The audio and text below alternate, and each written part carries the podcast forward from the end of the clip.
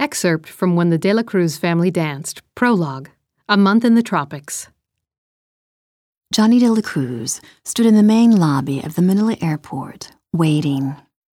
He gripped a suitcase in each hand as he searched the crowd for his brother in law Romulo, whom he only knew from photographs. He felt a slight embarrassment at his inability to discern among the faces around him.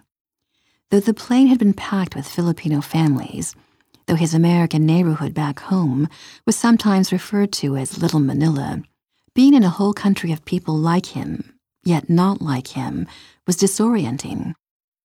A man who could be Romulo approached, and Johnny set down his suitcases to prepare for a greeting. A handshake, as it turned out. Johnny knew at once that his tie to his family in the Philippines, his father and sister, his long dead mother, was as tenuous as Romulo's grasp was strong. Romulo carried both suitcases to the car, though Johnny protested. Despite his empty hands, he felt weighed down by the 15 hours of flying, the lack of sleep, and now as he followed Romulo through the automatic glass doors, the dizzying tropical heat.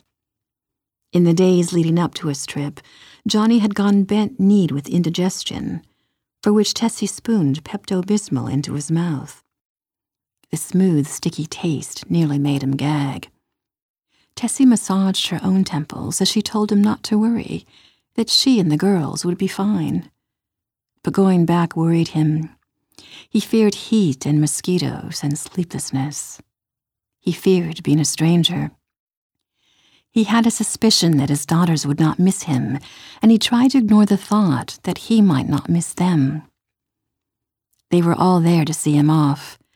His daughters were silent and outwardly bored, though he sensed their giddiness about his departure. When he hugged them each clumsily in turn, he felt a pang of sorrow and unease. He had never been on a plane before. What if his plane went down in the ocean? Would they grieve for him? Only Tessie dabbed at her eyes.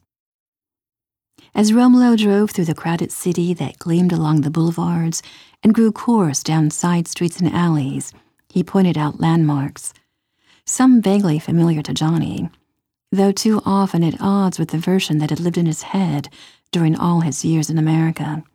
In Kimball Park, a smudge on a map of southernmost Southern California. He had not been back since leaving in 1946, not even when his mother died.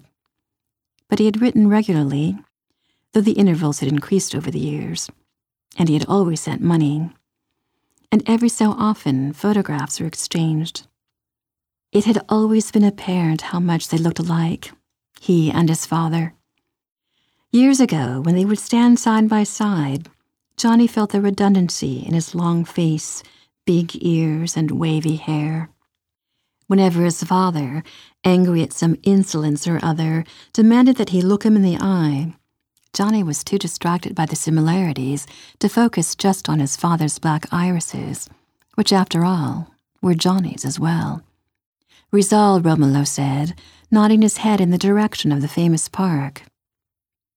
Johnny understood from his brother in law's vigorous turn of the wheel, the way he thumped the switch on the air conditioner to blast full force, that hosting a Filipino who lived in America was a matter of pride.